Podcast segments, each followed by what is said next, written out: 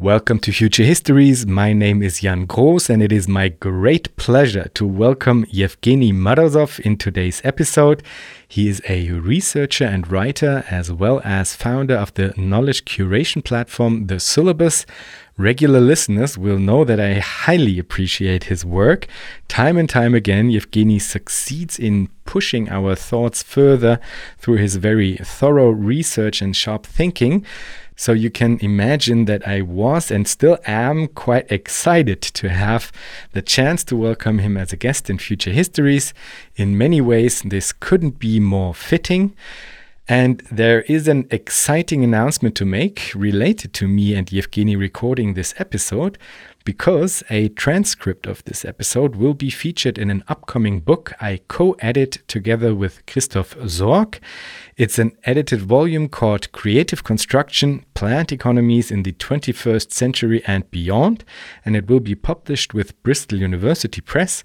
I am absolutely thrilled about the fantastic group of people that are coming together for this edited volume.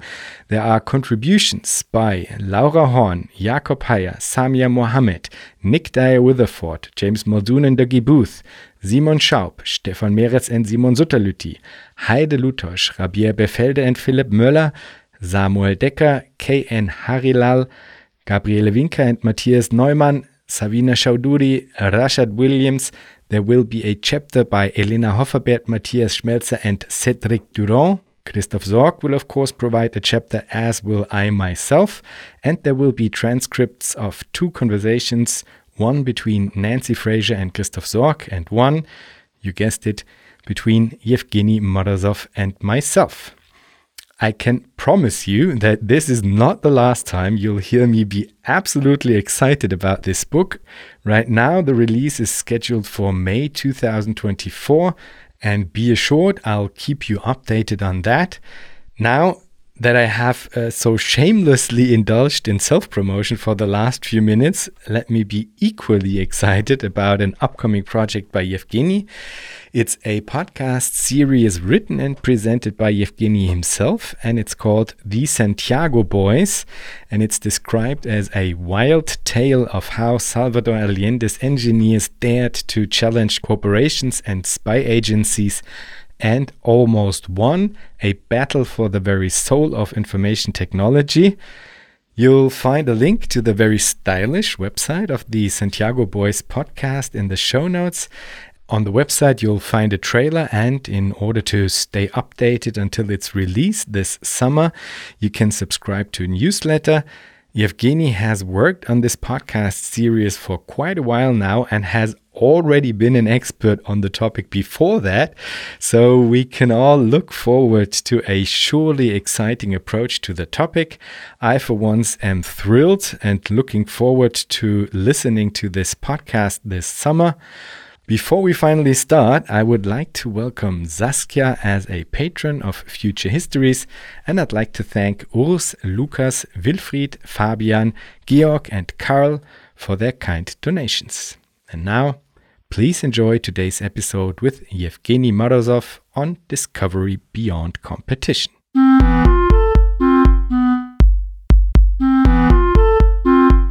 Welcome, Yevgeny. Glad to be here. There's a lecture you gave at Berkeley titled Beyond Competition Alternative Discovery Procedures and the Post Capitalist Public Sphere. And you start the lecture by hinting towards the, and I quote you here, inability of the left to make sense of digital technologies and what to do with them. And then you continue that, in your view, the left has a problem with making sense of its own project. And related to that, you ask, and I quote you again, what should their future be other than just defending the welfare state and insisting that they can humanize capitalism? End quote. So I'm, of course, very much interested in both of these tasks, making sense of a possible broader project of the left, as well as making sense of the role of digital technologies for such a project.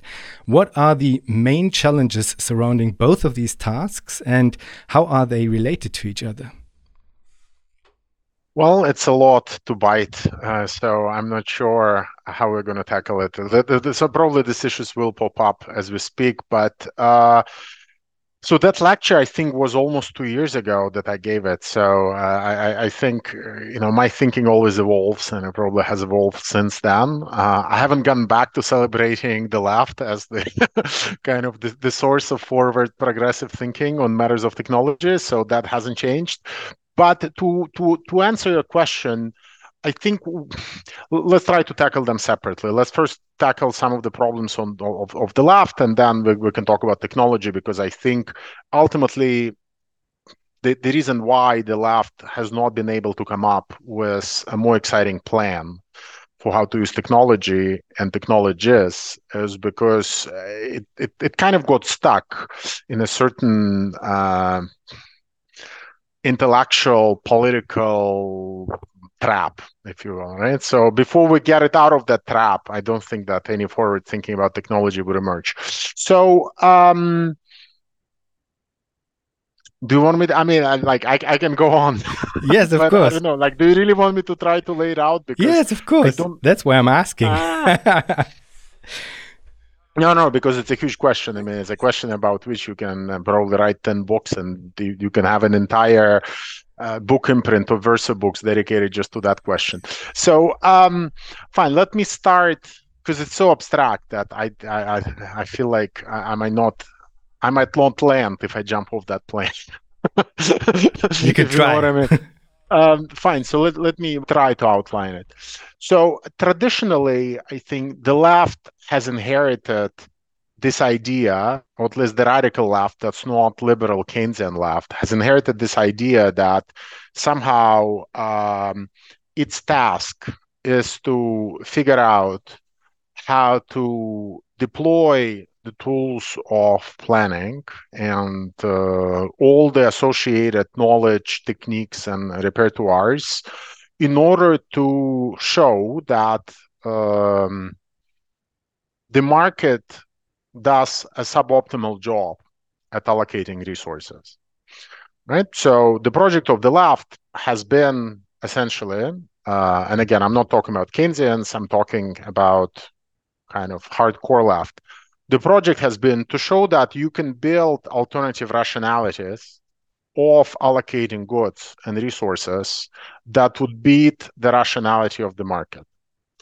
Uh, and to some extent, uh, you know, it has been done uh, with various success in places like the Soviet Union, partially, of course, uh, by relying on all sorts of um, techniques like input-output method and, and, and whatnot. And uh, the temptation within that tradition, of course, is to think that now that we have more tools and techniques of organizing knowledge, including those of big data and artificial intelligence, we should essentially try to recover uh, that focus on allocating goods and resources and turbocharge it essentially uh, with these new techniques and to show and prove to the liberal to the neoliberals if you will who have shifted the, this debate into this knowledge intensive uh, dimension uh, thanks to people like Hayek and before him Mises. And the objective is to show them that essentially they got it wrong, that market is suboptimal and that there is a better way to do it. And we can have a better allocative rationality, if you want to put it that way. Um, this what I think is what some of the most tech-friendly leftists uh, imagine the task of the left to be. Um, I, for one, remain skeptical that this task should um, retain the focus that it has retained within that cohort. Um, I don't even think that it's a mainstream focus of the left, to be honest. I mm. think that the left uh, that has not opted for Keynesianism has opted for some kind of Hayekian view that markets are better at organizing knowledge and that maybe we should just focus on somehow cleaning up afterwards. And the left that is still thinking about something uh, that goes beyond the market or some kind of Keynesian uh, multiplier is kind of trying to recover and improve and turbocharge the toolkit of Soviet planning. Uh, me, I've been thinking about these issues for quite a few years now, and the conclusion I've reached, which I don't think I'm going to lay out in full in this conversation because I'm still working on finishing a book. I've started on this, so it's kind of uh, thinking in progress. Even though I know the answer, I will like keep the suspense um, and, and not give you what I what I really think about all of these issues. but ultimately, the conclusion I've reached is that there is so much more for the left to do with these technologies if only it slightly tweaks the initial question with which it starts this operation. And the question with which it starts this operation now, I think, is still primarily focused on how do we satisfy human needs and the needs that are basic. How do we make sure that people get fed? How do we make sure that people get enough adequate housing? How do we make sure that all of these basic needs are satisfied? There is, of course, a huge debate on the left. How do you count needs? How do you quantify them? How do you qualify them? Are they transhistorical? Are they permanent? Do they change? That's a whole debate of its own, and I don't want to take any position in that debate in this conversation. But ultimately, I think as long as you retain your focus within this needs paradigm, if you will, you're not going to ask truly exciting questions that will allow you as a leftist to win over the neoliberal camp and their uh, vision of the market because their vision of the market is no longer about allocation of goods as it was at the very beginning of this debate which we some of us and people on your podcast would know it probably already fairly well which is the, the, the big event that starts it as the so-called socialist calculation debate, where the discussion is primarily about which of the two systems does a better job of satisfying the needs of the populace, right? Whether it's the market or whether it's the plan. Um, I don't think that the neoliberals are still arguing about needs even though the leftists still are arguing about needs. The ne- for neoliberals of the most sophisticated kind, the market became something else entirely. It's a way of organizing the journey into the unknown, as Hayek writes about competition in one instance. It's a way of uh, uh, assuming and allowing more complexity into our social affairs. For someone like James Buchanan, it's even an instrument of becoming and of allowing people to discover who they really are and who they want to be.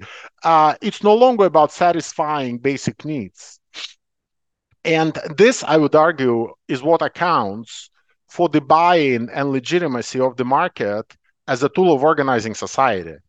Because for the kind of more sophisticated end of the neoliberal debate, markets are not tools of organizing economies, they are infrastructures of organizing civilization. Um, and as long as the left doesn't present an equally powerful vision of its infrastructure for organizing civilization and not just allocating raincoats and uh, you know uh, beds uh, it will never be able to defeat neoliberalism, at least ideationally. Uh, so this is the background. We can jump into any of these points, but this is sort of how I see it. I didn't yet give you any hint, at least in, in this remarks, as to what this alternative project of the left might be. But I do think that the fight that the left is fighting, it, it, has no opponent because the neoliberals have moved on and so has probably the general public. So much of this discussion about how you can satisfy basic needs using AI and Walmart and Amazon like planning, it's a debate that I'm not sure anybody on the right uh, of the sophisticated neoliberals who have engaged with socialist calculation debate even needs to hear because these people, if you read them, if you read even somebody like Buchanan writing about computers in the early 1990s, he will tell you point blank, yes, sure, computers can maybe mm-hmm. arrive at a perfectly planned economy, but computers will still not give you the possibility of exploring who you truly are and of unearthing this becoming and discovery element that the market does. And this is why socialism will never win. I mean, this is their argument. But what I'm saying is that the answer of the left with regards to big tech and AI and cloud computing and infrastructures has to provide an answer to that critique and not just to the critique of well we can allocate raincoats better by using amazon like warehouses warehouses methods. That to me it's not that relevant. Okay maybe uh, let's try to pick this apart a bit because i'm uh, wondering to what degree we're talking about a successful myth, so to speak, a narrative on the part of uh, the neoliberals, and uh, to what degree we're talking about an actual ability to bring about something new. Because depending on what we're talking about, we have to address, uh, or we, we might have to bring up different um, alternative solutions, you know? Yep. Because I'm to a certain degree uh, wondering why we should accept this Hayekian myth um, as a starting point in the first place, since it's so extremely uh, narrow and somewhat uh, kind of easy to disprove, I would say, by pointing to the many inventions that are not really based on monetary incentives and market competition, etc.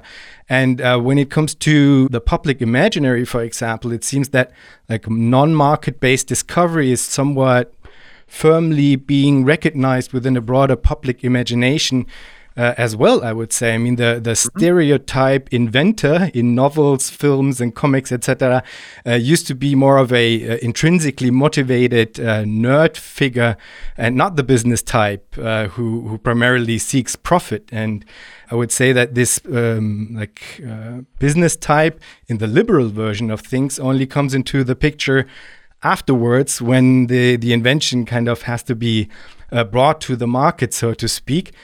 Um, sure. But if this is the case, but if if discovery is not really the problem because we have these intrinsically motivated nerd types, then this would mean uh, that we that what we need most is not so much a new mechanism for the discovery of things, but an alternative mode or alternative modes of allocating funds and democratizing investment, etc., in order to then bring about effectively the the huge potential for the new, so to speak, that seems to be a somewhat inherent feature of uh, human potential, you know. And uh, on a worldwide scale, for example, this potential is extremely untapped since, for example, venture capital has a extreme bias uh, uh, with regard to flowing money to their own kind, regardless of uh, actual ability. So, I would be interested: is uh, is it is it a a narrative that we are combating in this case, or is it an actual ability of market competition to really bring about the new? Well, uh, I mean, you're framing it in a certain way, and I'm not sure that these are the only options in this debate. Meaning that uh, I understand what you're saying, um, but I don't think that eh, the focus on invention is necessarily the correct one, because the whole point of linking it and lumping it with becoming is that you can also account for the consumer side of things and not just for the inventor side of things. So, on the consumer side of things, the argument that neoliberals would make is that having the market as the infrastructure of modernity is what precisely allows you to discover what you really want, to express your needs, and to eventually have them satisfied in a way that has not been done before because these needs were not even in your head. So you can, of course, argue that there are all sorts of ways to do it differently, and of course there are. I'm just saying that it's not a story of the it's not just the story of the Schumpeterian entrepreneur inventing something in the garage. I mean, mm-hmm. there are bigger things at stake here. I think with regards to the uh, story told by neoliberals, if you account for both the consumption side and the production side.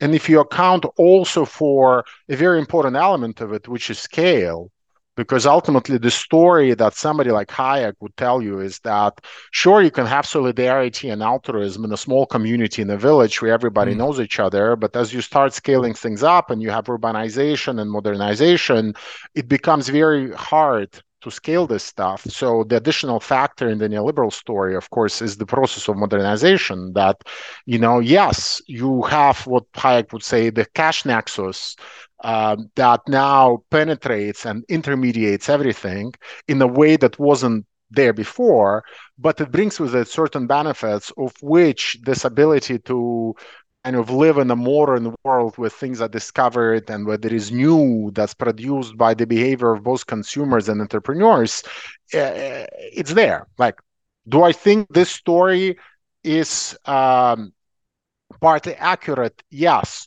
do I think that's the only way in which you can account for different alternatives to different possibilities of becoming and discovery and scaling up the process of modernization in a way that bypasses the market? Of course, I think it's possible. But the way I think to go about it is not to dismiss the story told by the neoliberals is to instead to historicize it and to say that look guys you have mm. a story that emerges from the cold war uh, you set up your two punching bags or your punch one punching bag in this case which was the state or the central state and uh, sort of keynesian liberals play the supporting cast role every now and then because you could always pick them pick pick on them and say look these guys are almost communists so if you let them uh, play with their monetary policy and if you let them play with government spending eventually we'll all be like the soviet union. So it's kind of one and a half punching bags if you really want to be accurate.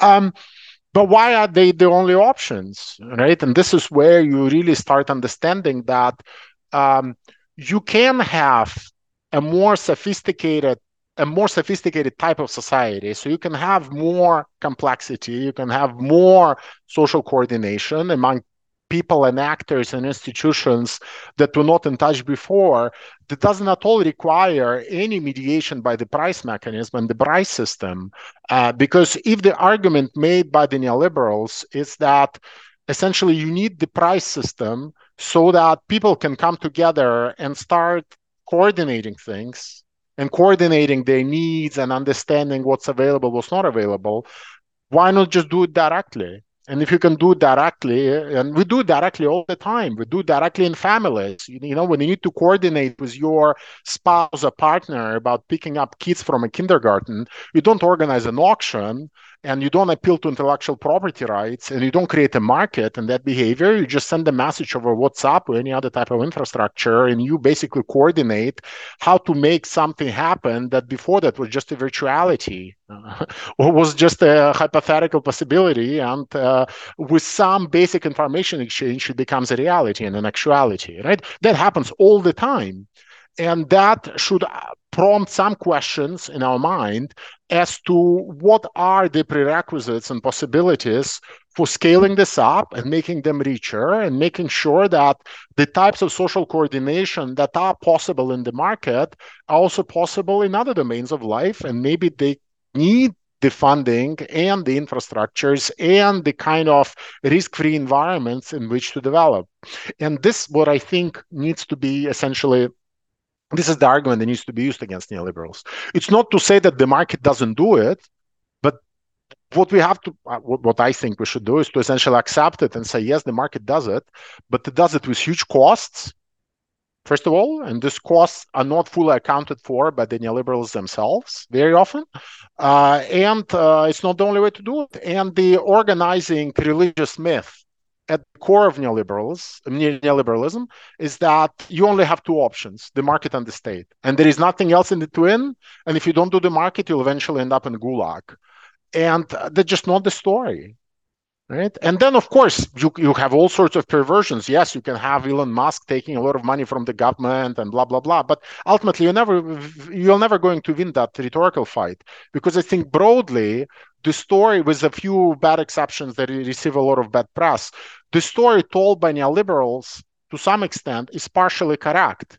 Yes, you can have a bunch of small entrepreneurs who essentially don't really, who can treat everything as a black box because the market system and the price system allows them to. They don't need to know why there is an earthquake in Sri Lanka or why there is uh, suddenly, you know, a bunch of refugees landing and driving up the prices of shelter accommodation. They don't care why They just need to know where the price will be moving. And since the price will be moving, they can take action and other counterparts can take other action. And yes, you can run society as a black box. And by running it as a black box, you can essentially coordinate effectively with all sorts of, to use in your classical economics, externalities and uh, do we really need them? And maybe we don't. And if we don't need them then the question becomes what other alternatives and possibilities and infrastructures of social coordination discovery and becoming do we need? Once you pose the question that way then you really need to have a good answer as to why that program should be a priority and not the program of satisfying basic needs by giving everybody a coat and a, you know in a bad bunk Okay, so um, I guess now the obvious question is what are the mechanisms, Evgeny? what are the mechanisms, the infrastructures, etc., that we need mm -hmm. to mm-hmm. bring about in order to provide for this uh, type of coordination that is able to also be attractive as an alternative and also, of course, function in this uh, at this level of abstraction that you're describing? The question should be why. Like, why do you want to do that? Uh, because I think it's a big question.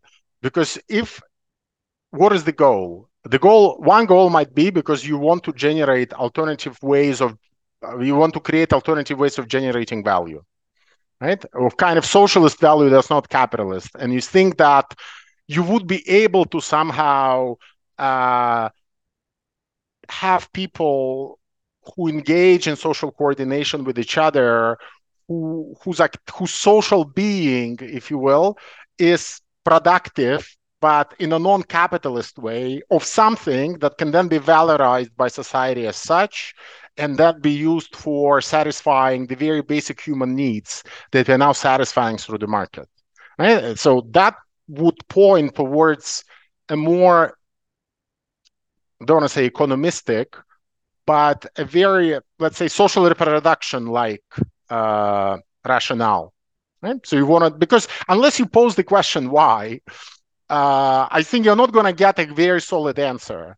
That alternative might be because we think that by facilitating all these ways of engagement, collaboration, coordination, and so forth, we are advancing society forward and we believe in progress because we are progressive so some of us are and we think that it will result in a society that will be many steps above where it was before because we would be able to cure cancer or avoid the next COVID and so forth. This is a somewhat different argument for why that needs to be done. And you can have even other arguments by saying that, well, we think that people should have the capacity to form whatever groups and communities they want and pursue whatever styles of life they want, and we should facilitate that. And part of facilitating that would be providing them with the infrastructure and some kind of opportunities to engage in those different life forms and lifestyles and to pursue them at scale, which to me would be yet a different reason, which would require a somewhat different set of interventions, right? And to some extent, in neoliberal thought, even though they don't do it a very thorough job of explicating that, the market serves all these functions. It's an allocative device because it allocates goods, however imperfectly it's a device of uh, it's a, de- a device and an infrastructure of seeking and allowing for greater complexity of social interaction. And it's a device which for better or worse allows people to withdraw if you will and form their own communities and live as they will with all sorts of constraints and restraints right? And there are probably many other functions. And i think that when people on the left are posing this question they need to understand what part of it they're trying to address. Maybe they want to, to address all three or four, but it's not, I'm not going to give you an answer that from the get go is going to solve all these problems. Right? All I can tell you is that it seems obvious to me that the basic story accepted by the neoliberals, but also by many people on the left, that the choice is the choice between more market or more state. It's incorrect you know, there are plenty of ways we coordinate, and you don't even need to look at the examples I gave with parents and spouses coordinating over WhatsApp.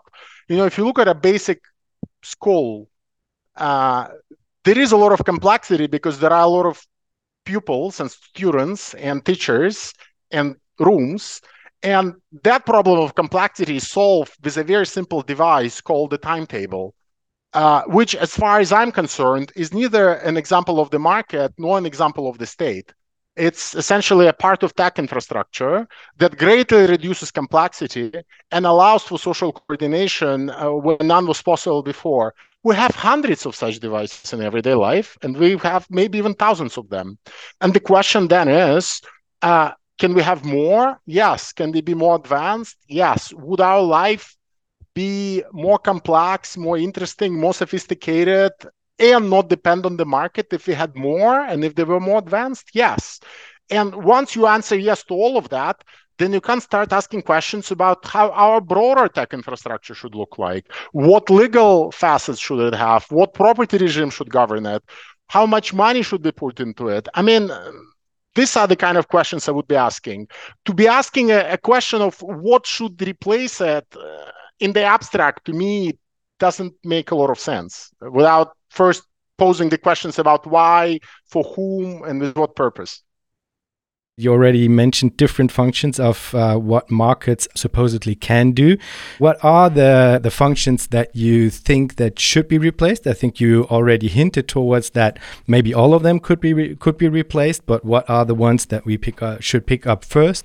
And what then are the concrete infrastructures, the concrete uh, um, modes of engagement that we can develop in order to uh, bring about alternative mechanisms. So um, maybe you could give us examples for alternatives that go beyond the timetable that we already know, but maybe um, a hint towards examples that, for example, can be scaled in different forms in order to provide um, modes of engagement that are able to to replace certain functions of the of the market. So maybe you could guide us through uh, different aspects of this.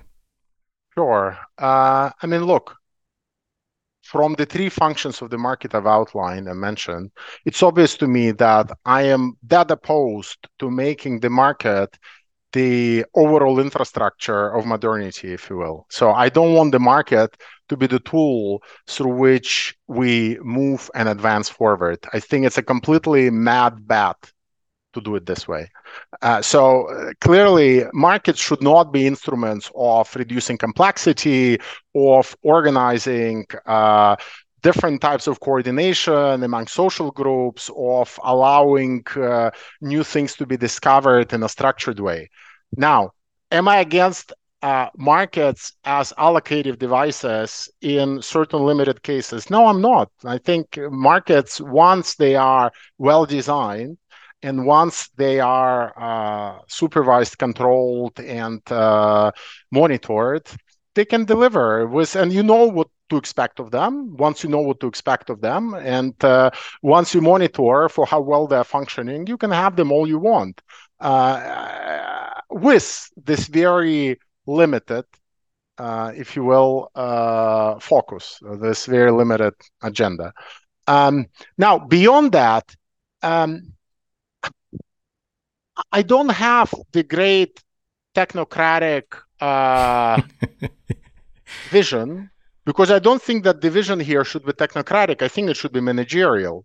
Uh, in, in, that, um, and this is the kind of another dimension that I, I, didn't really make clear in my previous essays, which I will make clear in the book. Um, so I think of traditional socialist in the European sense uh, of the world, at least, in the kind of European, traditional European social democratic movement, socialism, this workers' movement and communism as well. I think of it as a movement that in the economic sphere seeks simplicity. And planning is one way to get at it. So you really want to make sure that uh, things are under control and that you kind of know what goes where. You control the inputs, you can monitor the outputs. It's a system that you might think is complex, but you're trying to make it simple. And you're using all sorts of tools, technologies, techniques of knowledge, and so forth to arrive at that simplicity. Um, capitalists, even Keynesians, um, don't have this view they accept by and large that the system is complex and they think that you can find ways to thrive in the complexity. Um, corporations do that by essentially hiring managers who go through I mean, I know everybody, people think corporations are run by idiots. I don't. uh, I think that uh, good management is a craft and you have to learn it. And it requires all sorts of techniques. I mean, try building a complex uh, tunnel somewhere if you do it. I mean, of course, the government does it too. That's not the point I'm making. All I'm trying to say is that something like project management uh, requires a certain skill set, uh, which you develop and then you deal with complexity but you deal with complexity without trying to uh, make it simple by reducing it into chunks that your system can digest uh, which i think uh, is the default socialist temptation uh, so whatever alternative system we would be building i would suggest it becomes much more managerial in its outlook uh, than whatever the other equivalent with this insistence on simplicity is and would be, right? And uh, that means that the infrastructures we would need would need to make it easier to manage things. Uh, so it might need infrastructures of prediction, of modeling, of running simulations, of understanding how the world might be, because that's what managers do. They try to anticipate the world as complex as it is without making it simpler. And I would argue that the socialists have to go even further than that. They have to deliberately make it more complex. So they have to take it upon themselves to make sure that the world is messier, more chaotic, and uh, crazier than it is before they started working. I mean, many socialists succeed in that just because of bad management. But I would argue that that has to be done structurally.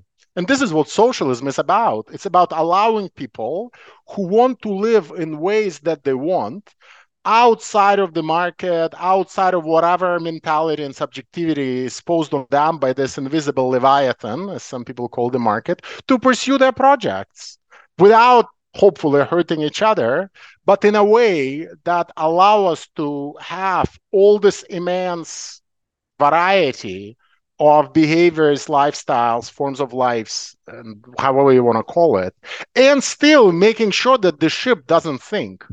And making sure that the ship doesn't think is what really makes it complex. But this is really where technology, big data, and everything else can help, but not help by planning in the old uh, sense uh, of the world of the word, but predicting and managing and then delegating the functions further down the line so that you don't have to centralize all the management uh, in the hands of the Politburo. Now, this how it works in the abstract. I'm not naive enough to think that in today's geopolitical milieu, you can have as much decentralization as I would wish personally because even developing all these infrastructures of prediction, anticipation, and management would require the pursuit of probably a far more autonomous technology and science policy uh, that uh, hegemonic powers of today would be happy with. Uh, so uh, it will be a trade-off so I'm not naively proposing that we just have a bunch of communes interrelated with each other through a giant network. But I think as a kind of as, as a horizon of where we want to be, that's not a bad vision. In preparation for our uh, conversation today, I listened to the to all of the six uh, Massey lectures uh, by Stafford Beer on designing freedom, and a lot of what you just said kind of resonates with some of the ideas that we know from the, the work of Stafford Beer And I would like to kind of um, uh, make a link to that because when it comes to uh, examples for large scale techno political infrastructures from the left that have tried to provide alternatives to both capitalist market economies and hierarchical uh, central planning. One particular historical experiment, of course, sticks out in different ways, and that is uh, Project Cybersyn. You've worked on the topic extensively in different formats, among them a soon to be released podcast series that I very much look uh, forward to hearing. I guess many of the Future Histories uh, listeners know about Project Cybersyn, but some might not. So, could you, for a start, give us an overview of what Project Cybersyn is and then go into how it is relevant for um, your thinking about alternatives today? It's a good question. Um, I don't think. Well, I mean, I'm going to disappoint you. What? Um, so I don't. I so I I don't think that Project Cybersyn itself is necessarily very relevant uh, because essentially, I mean, if you really want to be honest historically, you have to take it for what it was, and what it was was a system that would allow uh, a ministry, essentially, was state-run, state corporation, to run a bunch of companies that were being nationalized in a way that w- in a way that would be scalable. Hmm. So uh, that's all it was. Uh, and it wasn't some great insight that we need to move from central planning to managerialism of the kind I was describing. They it was just the circumstances were like that. They they couldn't move to central planning even if they wanted to and they couldn't exit the market because of the political conjuncture on the ground in chile. So they were stuck with these companies buying and selling things on the market but being state companies that needed to be managed uh, in a way that would soon involve the workers and nobody needed nobody really knew how that exactly that would happen right so this is cybersyn this doesn't mean that um, the ideas circulating in that milieu uh, don't have anything to recommend us. I think they do. Not necessarily ideas about cybernetics, but ideas about technological dependence and the way in which technology plays a certain role in geopolitical order. And this is actually the focus of my more recent work, looking at Chile and to some extent Brazil uh, of the 60s and 70s. But in Stafford Beer himself, uh, there are many elements that are interesting um, and that I think can and should be integrated with a certain type of socialism. But it's a certain type of socialism that I think itself is in a minority position. Uh, and it's a socialism that really looks at complexity as a good thing. And it tries to embrace complexity. It, it tries to embrace non neoliberal complexity and live with it and profit from it. And I would say that people like Raymond Williams, for example, who is one of the people who has actually written about complexity in socialism and how socialists should insist on complexity, is somebody who could have had a very uh, interesting engagement with cybernetics, and to some extent he did. He was a theorist of communication and transport, in addition to being a socialist and transportation. Well, more communication, of course, much more than transportation and culture. Um, so, um,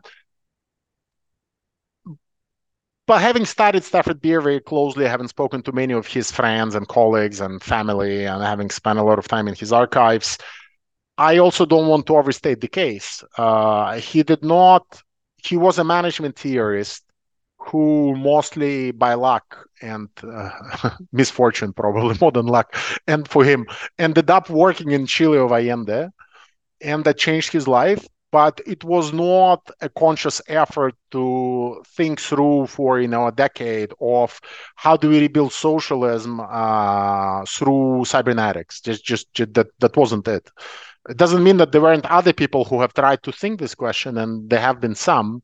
But Stafford Beer is essentially a person who is a management theorist. And uh, it doesn't mean that you cannot apply his management theory to other domains. And I think that's what happened in Chile. He had a fan club and they reached out to him. But even if they did not reach out to him, they would be pursuing his ideas in government there. I'm absolutely sure. So it's a body of thought that you can apply um, in domains that have nothing to do with corporations. Uh, and I think uh, this is the part of cybernetics that remains relevant. And it's essentially, and I was just reading a project management book the other day. I mean, I'm sorry, I'm reading like really advanced project management books in search for some deeper deeper truth. Uh, and they almost use the same language. They they talk about variability and they need to control variability where stafford beer would be talking about variety reduction and, and things like that. So i think a lot of this man they talk about buffering. I mean it's it's all very cybernetic in its outlook. Uh, so from that end i think for obvious reasons the legacy of people like Stafford Beer uh, lives on in the business world. Uh, partly because, and this is where I think maybe we agree with, I agree with what you said before, partly because socialist praxis of management and administration hasn't really flourished, even though there have been efforts. I don't know if you know what Steph, Stefano Harney was doing with Queen Mary University in London maybe 10 or 15 years ago. There was an effort to actually take over a business school uh, and reorient it towards leftist kind of Italian autonomist uh, principles. So that these efforts have occurred. And sorry, maybe I shouldn't have singled out Stefano Harney. I don't know if he'll now be hunted down by somewhere if he's in Singapore or whatever he is. But essentially, uh, yeah, the the, the the, the the socialist praxis has not had a chance to learn from it, in part because there has been a shortage of socialist regimes that would truly benefit from it because part of Beer's uh, agenda, if you read those lectures carefully and if you read his books carefully, is of course. Sorry, should I should I get controversial and start talking religion? It's almost like the principle of subsidiarity in Catholicism, you know, where you could basically delegate and like they you you want this uh, uh, individual social bodies and units of society to deal with their own problems as much as they can before you involve the church and the state especially the state. And it's almost, you know, and Stafford moved between different religions and eventually he left all of them. But at some point, he was really profoundly Catholic. And I think it partly reflects how he ended up thinking about autonomy because for him autonomy inside a company it's that it's making sure that you have these units that are on their own and mind their own business and the higher ups intervene only when something goes wrong and of course it has all sorts of issues with it and it's one can say it is an appealing vision of how you can organize society in a kind of non-statist form. It's just that the kind of socialists that survived the onslaught of global capitalism against them in the last 30 or 40 years have not been decentralized. But rather if you look at china they have been centralized and one can as well argue that um, had stafford's ideas in Chile about decentralization and autonomy been implemented faster and sooner, uh, it would have crumbled even earlier than three years in um, the regime of Allende, in part because it would be very hard for such a regime to survive longer than it did without either mobilizing all the power that you have and instead of talking about democracy, giving ordinary people arms, which would have led to a Guatemala like civil war with hundreds of thousands of people dead, or you just forget about all the decentralization and autonomy altogether and you just have a China style centralized regime and uh, you don't have all the benefits of participatory democracy, but maybe you last longer than three years and you avoid the coup. So I think we have to be also a bit historically conscious and pragmatic about this question. But what does this then mean for the alternative that you are thinking about? Because, I mean, uh, both in terms of this relationship between uh, center and uh, centralized and decentralized elements, as well as in uh, with regard to uh, the real challenge of not getting crushed. Uh, as yes. you just described it. Mm -hmm. So, mm -hmm. so what does this mean for for the project that you are imagining? Sure, sure. But I think I, I made it clear in my initial remarks that the kind of project I envision would require for it to survive, it would require still a much more centralized central entity with a very robust science and technology policy, with a very robust intelligence network, with a very robust uh, geopolitical outlook, alliances, and so forth to survive uh, in order to pursue those reforms and to pursue this project. Or about that, I have zero doubt. I have about that. Um, still, I do think that this utopian vision does need to be communicated and put uh, at the center of the discussion because ultimately, I don't think that you can win over the population, at least in Western Europe and North America, and some parts of Latin America, maybe, uh, with the old socialist ideas and all socialist uh, kind of uh, imaginary. Uh, and without having those people on your side, your project will crumble even sooner. Um, I don't think that that necessarily is the case when you talk about uh, countries that we used to refer to as developing or the global south, where I do still think that there are still important tasks to be done with regards to industrialization and with regards to essentially making sure that they avoid all the traps of underdevelopment. Uh, and and where traditional 20th century socialist uh, rhetoric uh, is not just working, but probably is what they need before they can move to this more, if you want to use a fancy word, post-industrial kind of imaginary I'm I'm I'm toying with. So, do you think about this question of transition in, in more concrete terms? Like, what are the, the, the elements of power that one needs to think about in order to bring this about? So, um, is this something that you that you think about? I mean, I don't think we had. I mean, we can think about it. I'm just not sure it's a, it's of any use. Oh, really? Uh, at this point, I mean, at this point, the question is you either try to convince the old agents uh, of the left, uh, social democratic parties, trade unions, socialist parties, that this is an agenda worth engaging with, or you just start a somewhat different movement and you try to. I mean, we haven't even touched upon the question of class and what kind of class relations emerge from this outlook, and uh, the, the, the, there is a can of worms right there. But thinking about the question of transition to me is premature because I'm just not sure that the political agent uh, capable of even initiating that transition is there.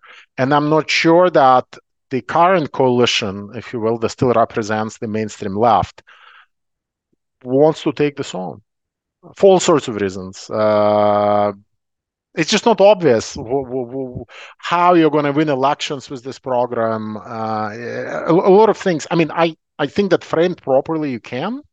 And to me, the number one factor is that um, capitalism for all its uh, and markets, you know, how, however you want to frame it, but let's talk about capitalism. Capitalism, for all of the things that neoliberals say, neoliberals say about its ability to coordinate information, promote social coordination, discover new, facilitate becoming, it still does it, it still exercises so much power about alternative ways of doing things of engaging uh, with the world and each other on ways that are not mediated by the market, of accessing knowledge that gets suppressed and underdeveloped because somebody moves into that domain and grabs all the property rights, intellectual property rights, and doesn't allow others to get in. I mean, the costs of living under capitalism are much bigger than we think they are, just in terms of kind of the imaginary power, imaginative power that we are losing by relying on it to be the central infrastructure of modernity, if you will. And it would have been fine. We could live under this yoke forever, but we also have a climate problem.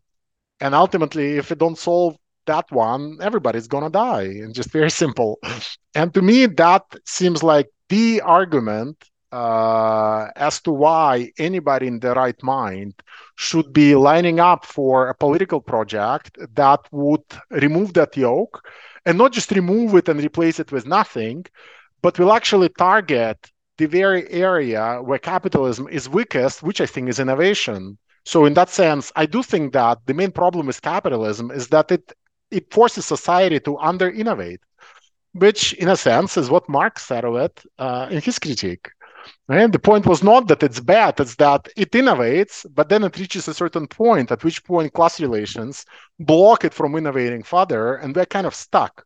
Right? So you don't have to say that Marxist was an accelerationist. That was the whole point of Marxist critique of capitalism as, as, a, as a kind of as a modern system.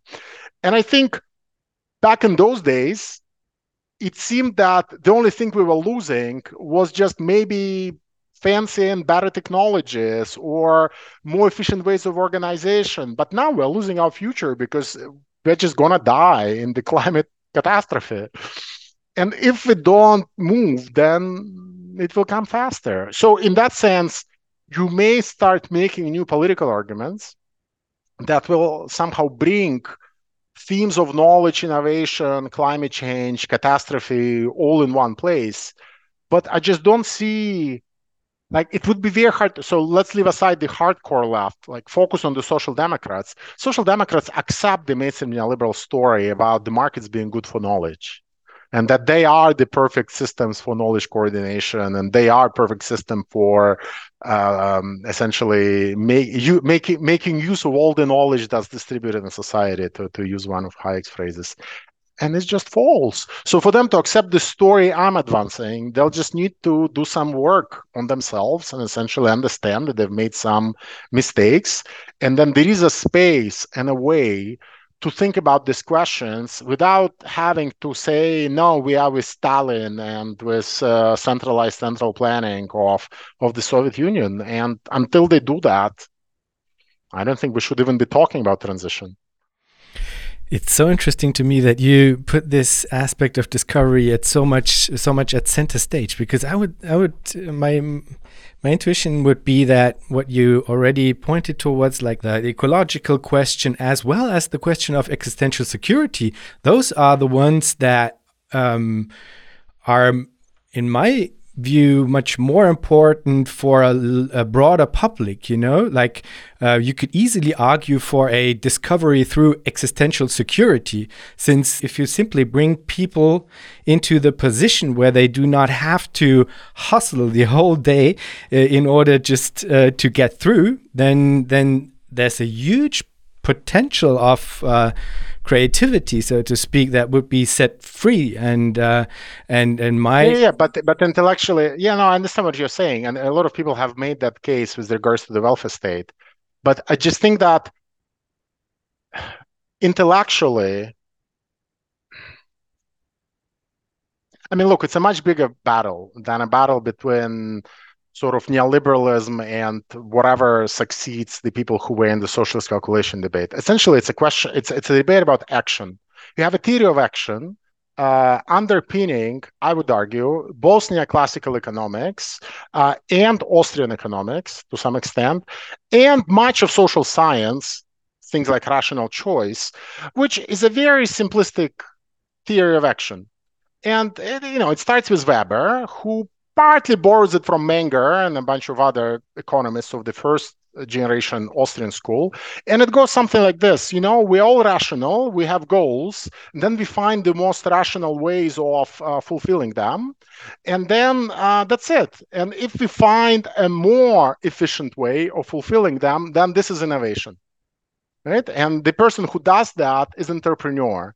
And what it is to be an entrepreneur is to be always on the lookout for the more efficient uh, means of pursuing given ends right? And that's a theory of action that i would argue and i'm not the only one making that case underpins most of the theories of socialism in the actual praxis in the soviet union and elsewhere. So you know lange and everybody else that's how they also think about action.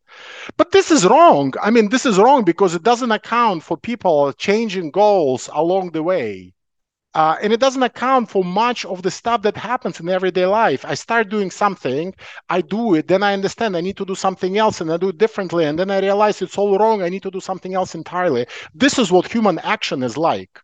And unless you build a political system that accounts for it, you're going to end up wasting 90% of human potential and human creativity, what really makes us humans as opposed to automatons and algorithms because our social system is not optimized to take advantage of the sparks of creativity that really drive us and that make us human right? And the only way that our system currently is optimized to do that is by channeling our desires and incentives into the price system. So if I really understand that there is something cool to be done and creative, yes, and I want to share it with others, the only way to do that for me is to become an entrepreneur, start a startup, uh, seek money, and put it on the market.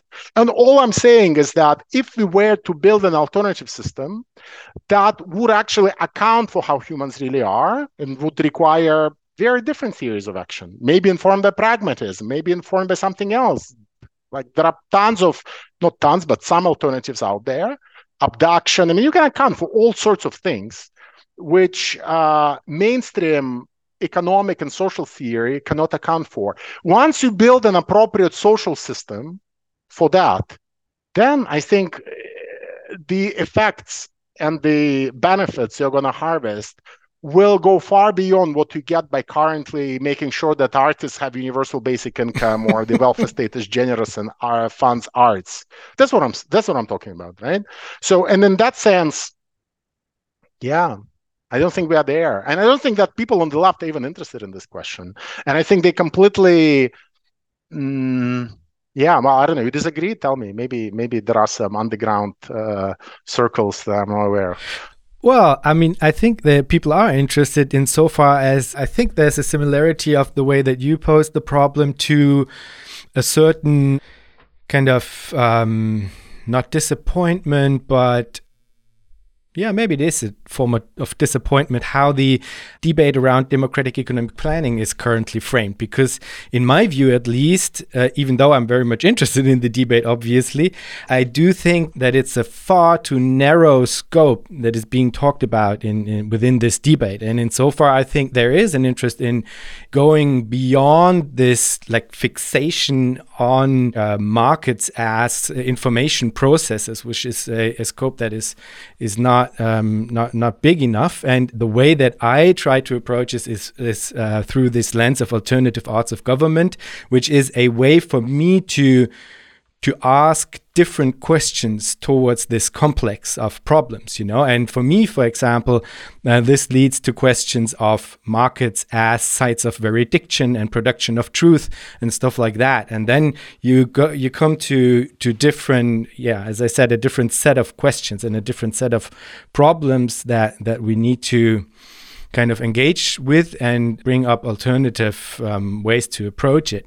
So I would say there is an, there is an interest in in thinking about these things in different ways. I think I do have maybe a different um, timetable in terms of I would say the first thing would be to provide some form of universal basic service and existential security and then on top of that we should build these different kind of uh, in infrastructures of dis discovery, so to speak, um, because I think that they can only be harnessed if the material basis is given for the people who who, who have to have basically yeah. time in order to engage with it, and uh, so this is a different kind of yeah, timeline. You know? But but I mean, it's not just a timeline. I mean, look, I fundamentally think that social theory uh, accepted in mainstream leftist circles uh, is broken. Uh, and, and, it just is. And it's broken because the theory of action underpinning it is broken.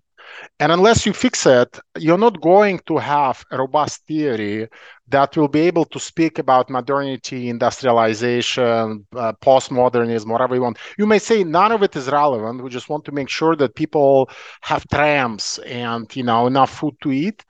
And like that's fine. That's a fine perspective to take. It's not either I just or. don't think.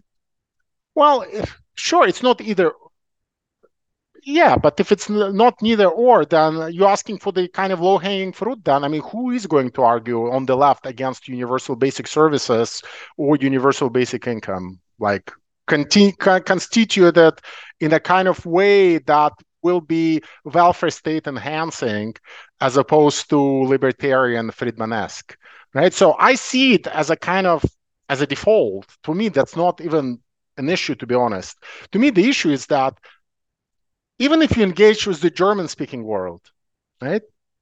And you take somebody like Jürgen Habermas, he is the reference point for German social democracy, like whether you want it or not, right? And so, uh, Habermas does have a theory of action, and the theory of action is very simple. The theory of action tells you the world is getting more and more complex.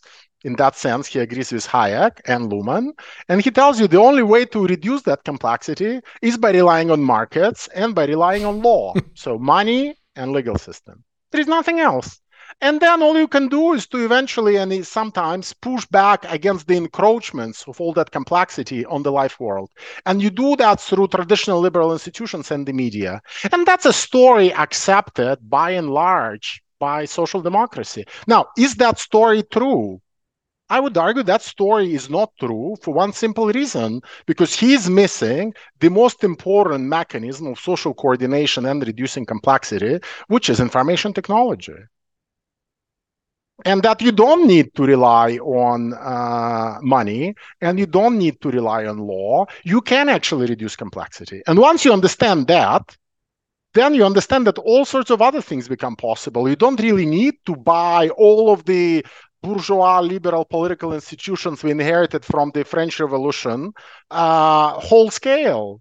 Because you can have people organizing and still having all the complexity that you want and all of the rights that they want, but doing it outside of the traditional money system with banks and uh, a legal system with laws and bureaucracies, right? And I think that unless, and that's just one example, uh, so unless you go and piece by piece understand what are the blocks mental blocks and intellectual blocks, we're going to end up reusing and recycling neoliberalism.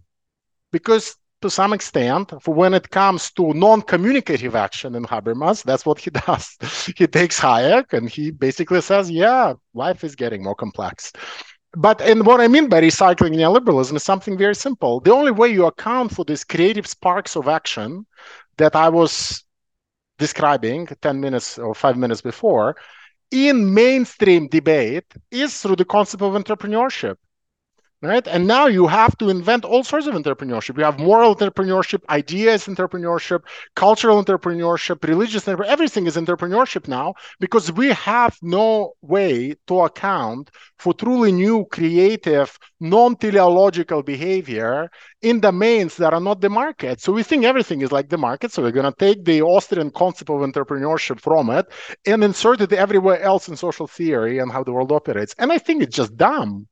And that will continue spreading unless somebody stands up and says, look, you're basically uh, working with a wrong concept because the Austrian concept of entrepreneurship doesn't even describe entrepreneurship itself because it cannot tell you about entrepreneurs that suddenly decide to, I don't know, switch from for-profit to non-profit status, pursue social entrepreneurship, or completely change their goals or completely reinvent themselves.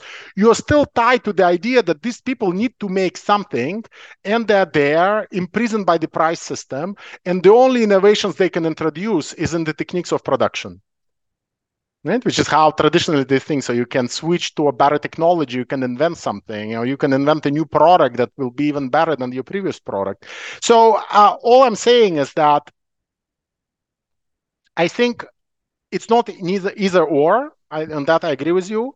But I do think that without completely rebuilding social theory block by block, to account for complex behavior, to account for complex behavior that's not just Santa Fe Institute like complexity theory, whose whole purpose and raison d'etre, as far as I'm concerned, is to show you that uh, the state can never be as good as the market in uh, kicking off economic processes. Like we need a different complexity. We need a non-neoliberal complexity favorable to the core leftist ideals and ideas. And some of those ideas have to do with a diversity of lifestyle and diversity of life forms, producing fantastic social effects that will be disruptive, progressive, and it will move society forward, the kind of effects that we currently attribute to the market.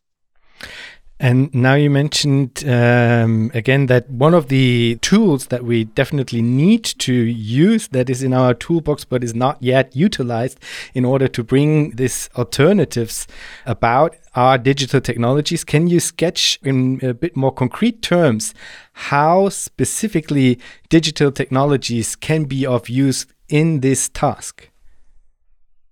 Yeah, but I, again, you you will find it very banal and trivial. What I'm going to tell That's all right. I, I, no, no, no. But I just don't think that it's. Look, I'm the kind of guy who 10 years ago was putting the word internet in scare quotes, and I, that's how I put it in my book to save everything click here because I didn't think that there was such a thing and that it needed to be talked about and be ascribed all sorts of essential qualities as if it was i don't know uh, something that is born with this features and characteristics.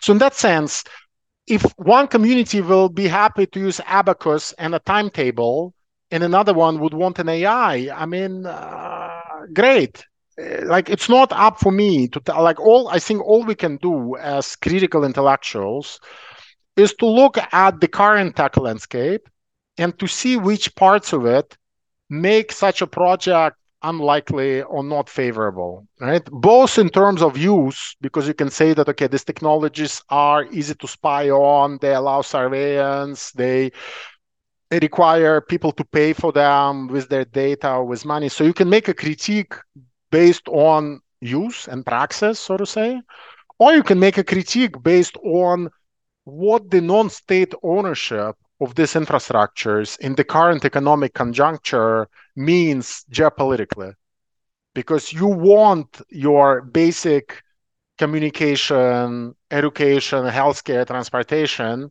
to be somehow run in a democratic way where the polity decides on how to offer it, how to structure it, how to reform it, which you would not be able to do if you integrate Palantir into your you know health data and you will not be able then to kick them back for all sorts of other reasons contractually and infrastructurally right? So that this is a different side of this is a different critique. That has nothing to do with praxis because you can even buy into it and say that google offers you a fantastic tool like a google calendar. Great. We'll never invent something better. Right? you can even accept that argument uh, on the level of use and praxis, but you can then strike it down and strike it out based on the geopolitical meaning of delegating so much power to a foreign company that you cannot control. Right. So see, I think that these are the criteria through which this has to be thought through.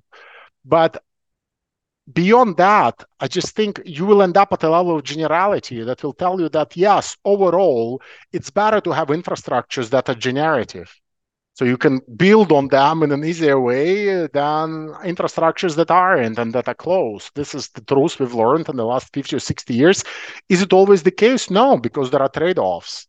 And some of those trade-offs may have to do with security, with the fact that you just don't have access to technologies because somebody is not selling them to you, which now is happening in, in China with microchips uh, and, and this is a constraint and then you have to live with that constraint. So i don't really think that you can arrive at a beyond that i don't think you can arrive at a set of more specific at least i cannot at a set of more specific normative criteria that you want to have in the stack infrastructure.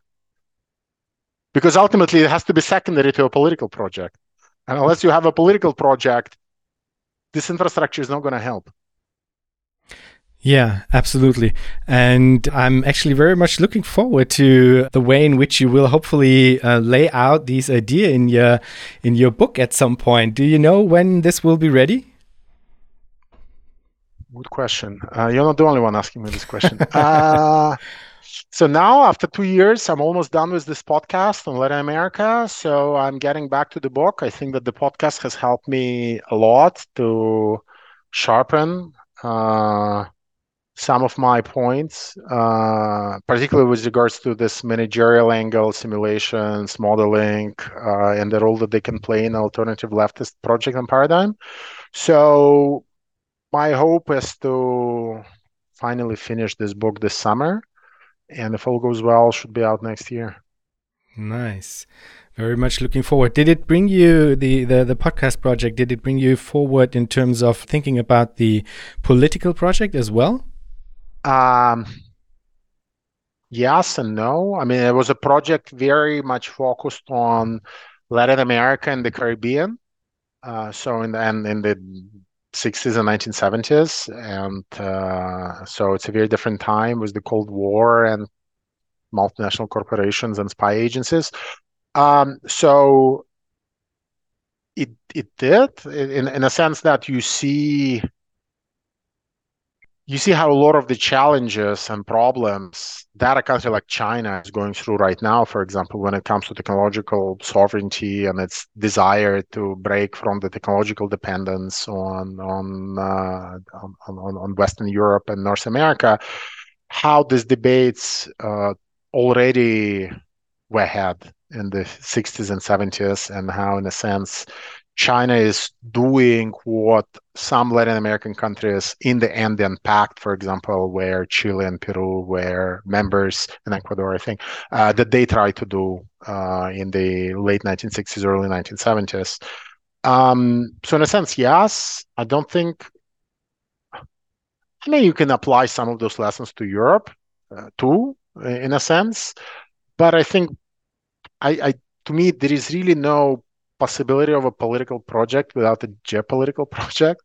So I, I think, uh, if you will, the condition of possibility for the kind of progressive political project that all of us are hoping for uh, as a certain geopolitical situation and a certain geopolitical outlook. Uh, and and I don't think that we should ignore that. That uh, it would require a more a bolder stance uh, vis-a-vis the United States, possibly, or at least vis-a-vis Wall Street and Silicon Valley and others.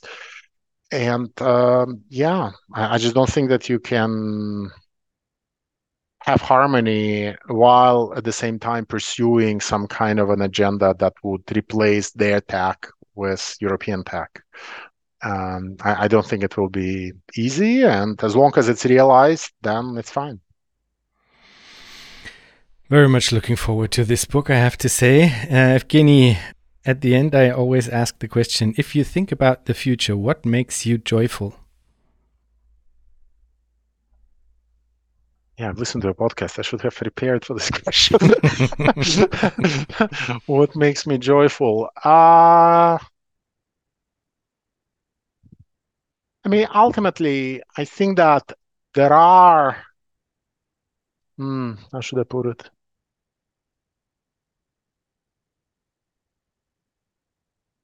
Hmm. Yeah, you know, I, I don't really know. So it's uh, nothing makes me joyful in the very specific sense because I don't. Uh, I, I think optimism is the kind of luxury that we cannot really afford at this point. But let let, let me think about it some more. Um, well, I mean, I don't want to sound like one of those um, accelerationist guys and celebrating the power of technology to solve all these questions. But I do think that if there is a silver lining, yeah, that's the right term, silver lining, to the uh, kind of rise of big tech in the last 10, well, in the last 15 or 20 years, it's that it showed us that so much social coordination is possible in a completely non-market way and we have not realized it yet. I mean if you think about all the tools all the apps that all these people in silicon valley and elsewhere obsessed with productivity with collaboration and coordination are using i mean yes you might be paying something for them but what they probably don't realize is that ultimately they're not coordinating through the price system I mean, they're using the price system to get access to a non-market system of coordination. And Silicon Valley has consistently showing us that collaboration and coordination happens outside of the market and with enough money being poured into it it can become even deeper and better and faster and and and, and more efficient and in that sense uh, that is the best argument against relying on the market to facilitate social coordination a la Hayek that we have seen. And that does make me optimistic, but that requires somebody to see, you know, and if, if tree falls in the forest and there is nobody to see it. Uh, so if, if people will be able to see that element of it, great. But uh, I think right now the only thing we have seen in this phenomenon, by and large, in the public debate, is the opposite. It's the idea that the non-market, no, the market is so much better than the non-market at building these cool things, and to some extent, I mean, it's not true, but they have built them. But that's not the point, right? The point is what these things allow us to do, and what they allow us to do is to completely bypass the market when it comes to coordinating. And as long as you understand that, then you know you're far ahead. That's so interesting that you frame it this way now at the end again, because I think that I mean, um, leaving aside the too narrow um, focus within the debate, at least this point that you just stated, I think this is absolutely part of the like revived planning debate that there is potential in this in these types of non-market coordination. At least in, I mean, in future histories, this features definitely features in future histories. I would say, no, the the fact that these technologies do provide some form of alternative coordination. No? Sure, sure, sure. But the question, I think this is Jan gets us to the heart of it. The question then becomes, what do you need this coordination for, right? And I think that this is a philosophical hmm. question, mm. and for a lot of people including, I, I would say, most of the people involved in the democratic planning debate, this coordination is just a way of fulfilling the need to distribute and allocate goods. Uh, by and large, because this is the primary focus, mm. right? They're not really stepping into the world of discovery, becoming, creativity, and so forth, because ultimately it's almost like they operate with a Maslow pyramid of some kind, right? And this is what for many people that's what and this is marx operates with it to some extent too so if you look at this kind of the, the distinction and i mentioned it in some of my talks so you heard it the distinction in the realm of necessity uh, the, the, the, the, what is it? The realm of necessity and the realm of freedom mm. right? Ultimately you, you even if you want to be 100% just to marx you have to acknowledge that he put a lot of effort into thinking about the realm of necessity and not enough into thinking about the realm of freedom right? And in a sense because maybe it was too far into the future maybe it's because it's all maybe it would just have some kind of a liberal i'm not saying that's what marx wrote but that's one possible interpretation maybe we'll have some kind of a liberal interpretation of everybody to their own devices. And as long as we coordinate production in the workshop in a democratic way, what you do when you hunt and drink wine and write poetry in the afternoon, uh, like it doesn't matter. So we shouldn't think about it. And I think that's a mistake. So if there is like one big message I'd like to leave you with is that I think it's a mistake because in a sense, the neoliberals understood it that it's that element that accounts for the most exciting parts of modernity so this is the stuff that really gets people excited about technology, cities, urbanization, modernization. It's that part. It's not the satisfaction of basic needs. And they argue that the market is key to satisfying it. So this is one reason why I think the left should engage with planning in the realm of freedom more than it has. Uh, and the second reason is that I do think that the realm of freedom, once organized properly, is productive of value that can then, in a non-Marxist meaning of the term, that can then feed back to satisfy the needs in the realm of necessities. And that's to some extent what Silicon Valley has done. They allowed you to do whatever you want in your everyday life. They get all the data through your devices about what it is that you do, and then they monetize it. And then they do whatever they want with that money, right? And so, if you really want to have a socialist biopolitics, like that's a good candidate. Reappropriating um, that and making sure that value is generated from that not just individual everyday life living your life the way you want but also from collectivity because we all engage in it collectively and once analyzed collectively of course this data has enormous value when it comes to traffic analysis or epidemiological trends and so forth right? But that comes from us being i'm sorry in the realm of freedom by and large or at least in the realm of social reproduction if you really want to kind of be middle groundish about it. So in that sense i do agree that this that the questions like this have attracted the attention of people on the left i just think they're asking them in the wrong register intuitively if you go to a person who's now struggling in subsistence and you ask them is it either the realm of necessity that should uh, you know be covered first or should we immediately jump into the realm of freedom?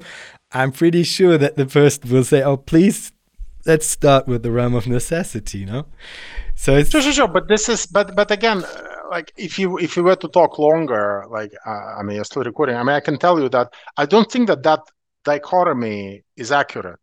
So I don't think that that's the correct way to think about it. You're not going to get very far if you really pose the question this way, because once you start with both of them separated like that, which assumes a division between work and non-work that's very strict, that separate, that things that value is produced in the workplace, of course you're going to end up with the most obvious conclusion.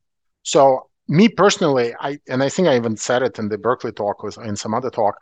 I, I don't think that that's a helpful way to think about it. So we need to get away from the separation mm. because most of the people on the left then who did think about the realm of freedom, they they still end up saying that we need to reintroduce the realm of freedom into the realm of necessity. The way Marcuse would, would, would for example, he will tell you, oh, factory work should be like a playground. and I just don't think that you, you're going to end up in a helpful uh, in a helpful way. But just to st- counter back to what you said, if you stick with my analysis, then you can say that, well, I mean, why is that person starving? I mean, if you really build a system on my model, the money that currently ends up with Jeff Bezos and Mark Zuckerberg will be funding uh, his welfare, right? Because that money right now, I mean, his my realm of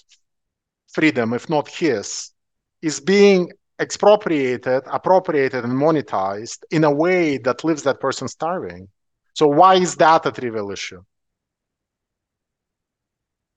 And I don't know what the right answer is. It doesn't seem to me trivial. It seems to me that clearly, once you understand that the rise of big tech to some extent is linked to the ability to tap into everyday life and to tap into our social coordination with each other and to monetize it and extract profits from it and to strip uh, public coffers of the revenues that would have otherwise been there, then yeah, I mean, I don't think it's such an unreasonable question to ask. So of course, that's why I was saying when, when, earlier that I don't think that this is the right paradigm, for example, for the global south, where you still probably need to be building factories and have people working there. You need to industrialize. You need to build your own base. You need to recreate instead of relying on global supply chains, recreate some of the capacity domestically. They will be fine with the older socialist program. Mm. So I understand the geopolitical and regional bias, what I'm saying, but I don't think that the fact that there are uh, I don't think that the fact that there are, you know, people who are poor or homeless or uh, who have troubles right now, which can be immediately resolved, uh, should take off pressure of us to find holes in legitimation strategies of neoliberals. Because uh, or contribute to articulating an alternative political project.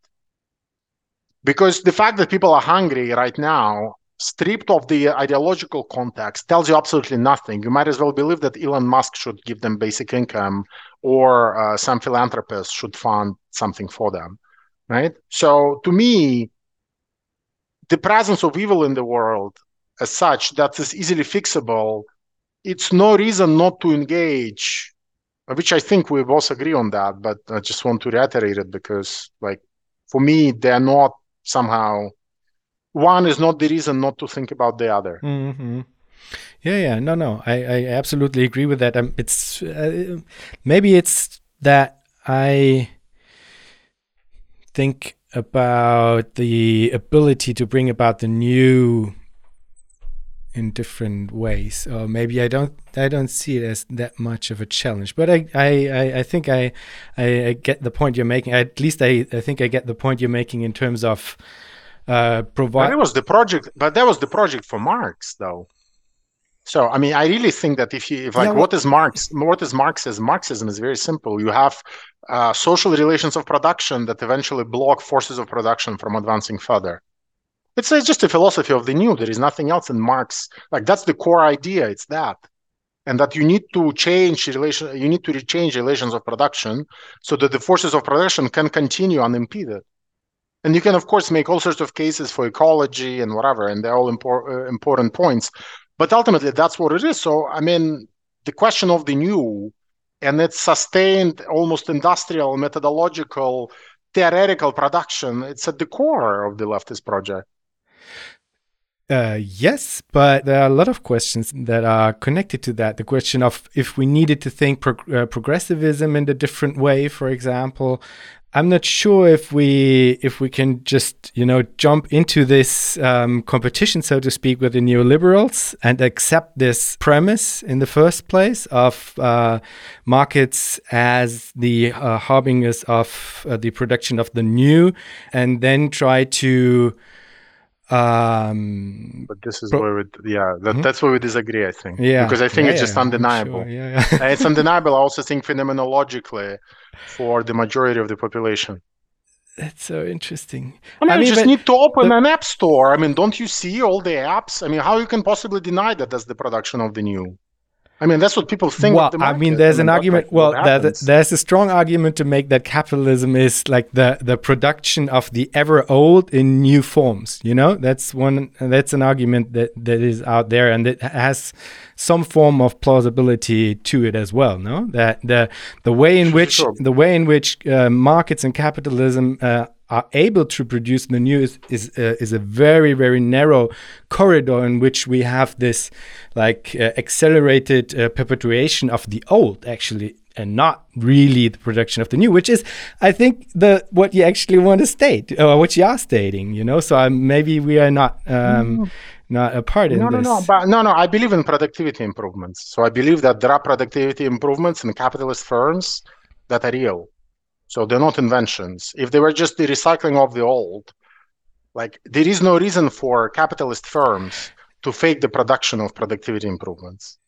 Because if they do that, they're just going to be eaten alive. In that sense, I do believe in competition. Yeah, but it's but that's that's why I mentioned that that it's also important to talk about new ways of thinking about progress because it's not only about productivity improvements, no, because the, the this way of thinking, this way, uh, this logic sure, has sure, sure. brought us into a, a place where we are saying that they're uh, just aiming through uh, at yeah, catastrophe. Yeah, but that's a different but that's a different argument from saying that they're repackaging the old.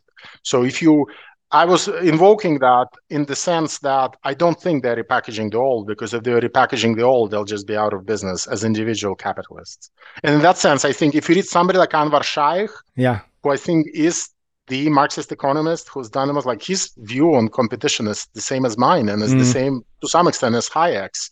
So competition is real and it does produce new things both on the consumption side and on the production side you can make all sorts of arguments. And like and that's partly what i'm saying that there are other ways in which news is generated because there are w- other ways in which we coordinate.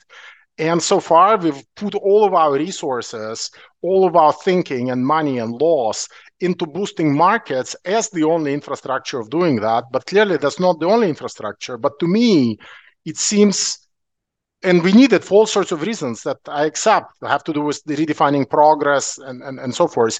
But to me, to deny that there is something new produced in the markets by both producers and consumers, and that is valid, and that that part of the neoliberal argument is correct, it just to me seems counterproductive yeah. because it just rejects our phenomenological everyday like experience. And I think it kind of con- like I see no problem in accepting that. Yeah, yeah, yeah. No, well, I mean, it's uh, uh, I, that's if you state it this way, then then I I wouldn't say that there's nothing new being produced. But that's actually bringing us to a question that I wanted to ask you, but I actually didn't because maybe you could specify what you mean by the new.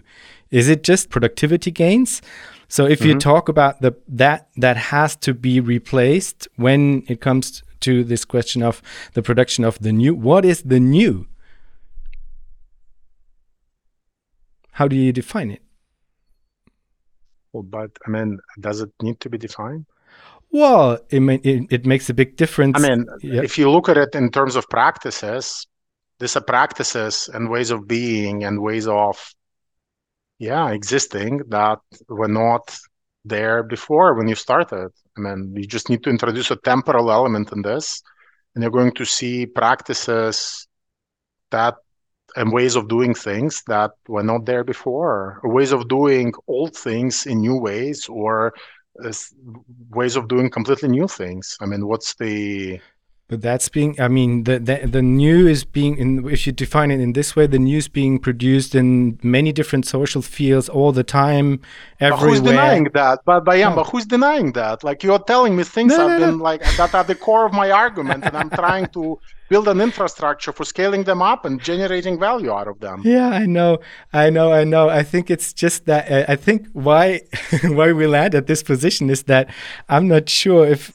the thing that market competition is able to provide when it comes to building the new is as huge as as you or it, it should be problematized much more than than maybe you would do it. But i think we're circling around uh, in in different ways. Yeah but it also depends. I mean look uh, like it, it it depends on what your project is. Like if you it depends on how you think about neoliberalism, I don't think about this as an economic theory. Mm. I think about it as a theory of modernity. I think about it as a theory of civilization, essentially, mm. that tells you precisely, I'm sorry to say, how do you incorporate the new into your life? On into the into the world. You know and and and, and like if you read hayek it's just there stated very clearly that yes he tells you there are all sorts of effects if you put the cash nexus where you previously had social relations or family ties but in the long run the pie expands. And the pie expands even if certain people end up as losers and it expands precisely because this new stuff is being produced and is being produced in a sustainable way as far as capitalism is concerned. We don't talk about climate and other things. And this is what market civilization does. It's not about coordinated firms and consumers. It's about bringing novelty into the world. And I don't know, like, how's that not to me, and if you look at the legitimation of neoliberalism, that's the reason why it's of any appeal, unless it's imposed by force. That is the most exciting part of neoliberalism, which is so exciting that social democrats are buying into it. And if you really want to uh, unthrone it or dethrone it, you need to have an alternative account of how society can move forward and structurally, infrastructurally, produce the new in a way that scales up and that's not just about arts and crafts and artisanal people building things, but that there are actually ways to interconnect people in, I don't know, Ecuador with people in Moldova, which is what the market does.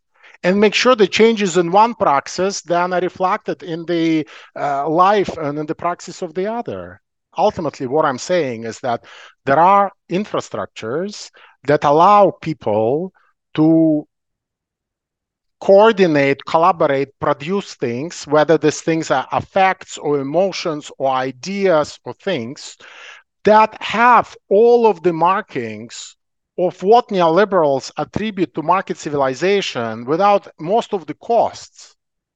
And that if you they're not developed, because public policy is such that it doesn't channel resources there. You cannot scale them up properly. You cannot, your only turn, your only option is towards the market. Mm.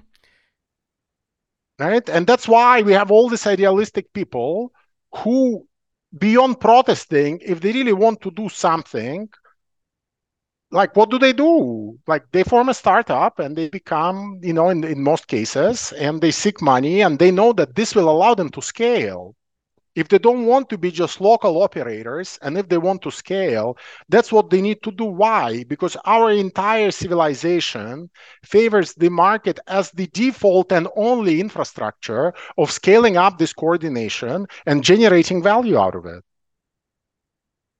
but you can have a multiplicity of them. That's why in one of my earlier articles in New Left Review, I basically said, look, Hayek has a flawed evolutionary theory.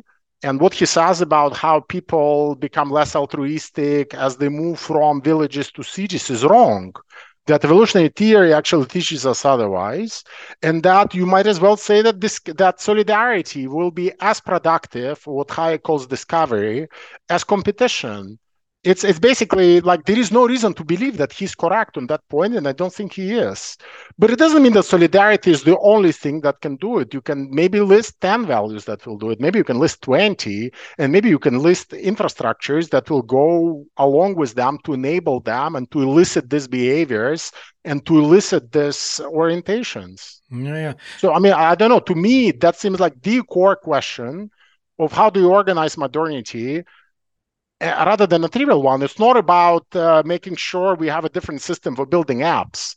It's it's it's a way for me of thinking about how do you move society forward and embrace the new in a structured way that bypasses the dichotomy of the market and the state and refuses the idea that the only way to do it in a scaled up way is by relying on the market. I absolutely agree. I think it's maybe because maybe you are holding something back that is in the book and in your thinking because there's something missing. I absolutely agree with everything you just said. But um, for example, within capitalism, you do have private property as a form of guiding lens you know, that is able to unify these actions much as the uh, market as competition does you know? So, so, you will have a mechanism that is able to provide a form of like pre-coordination maybe. And in the way that you describe the alternative i think of course it's right to point out that there um, needs to be a multiplicity of different approaches that look at different aspects of, for example, the market, but also different um, like um, regional contexts and stuff like that.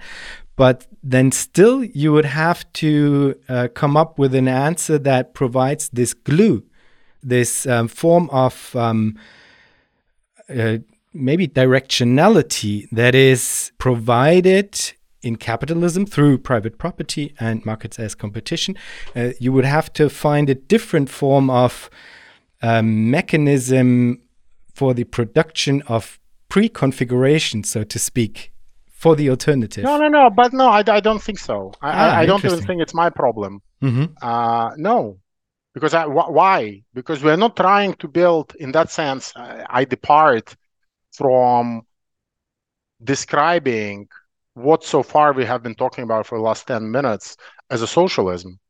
Because if you really wanted to, it's a non capitalism at best, what I'm describing. And as a non capitalism, it's not post capitalism, it's a non capitalism. And, you know, and if you really want to go really far, you can say that you can have a multiplicity of non capitalisms. And I don't think that it requires any grounding, for example, in an alternative property regime. Like, I don't. You might argue that it would require certain rights to preserve those forms of right, to those forms of life. You might argue that you would need a right to ignorance of something because that would be the only way to preserve certain core features. You might argue you would need some kind of an institutional slack so that you don't over optimize. But to generalize it to a theory that, as a guiding lens here, would be to convert it into an ism which is not what I'm trying to do. So at best, my ism is a non-ism, and it's a non-capitalism. Nice. Good answer.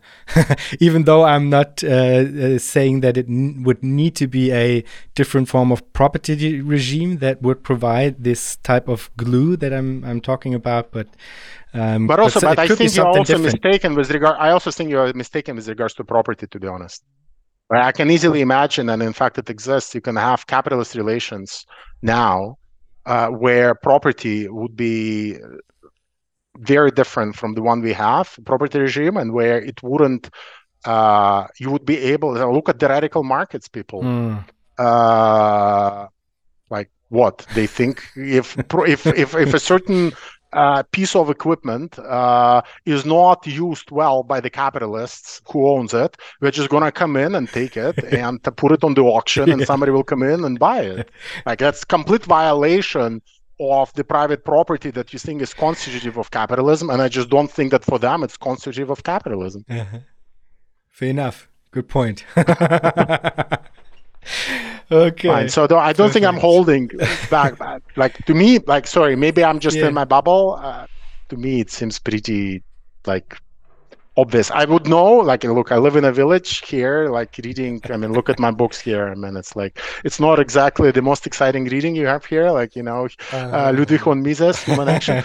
but I mean, so it's possible I live in a bubble here. But oh, come on, who are you I, kidding? I, I, do, I, do, think that there is something there. Let's put it that way. oh, uh, well, well, well. I mean, who are you kidding? The, the, the you're the you're the person uh, monitoring like all the discourses most closely. So if anybody um, is kind of guarded against being too much in a bubble. I think it's you, Evgeny. So I'm. Um, it's it's fair enough to say that there is uh, a lot there. I think. Fine.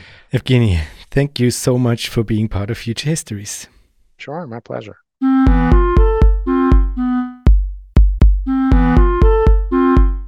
That was our show for today. Thanks a lot for listening. If you want to support Future Histories, you can do so on Patreon. For this, visit patreon.com slash futurehistories, or you can simply tell a friend that you liked the show and that he, she, or they might like it as well. Thanks a lot, and hear you in two weeks.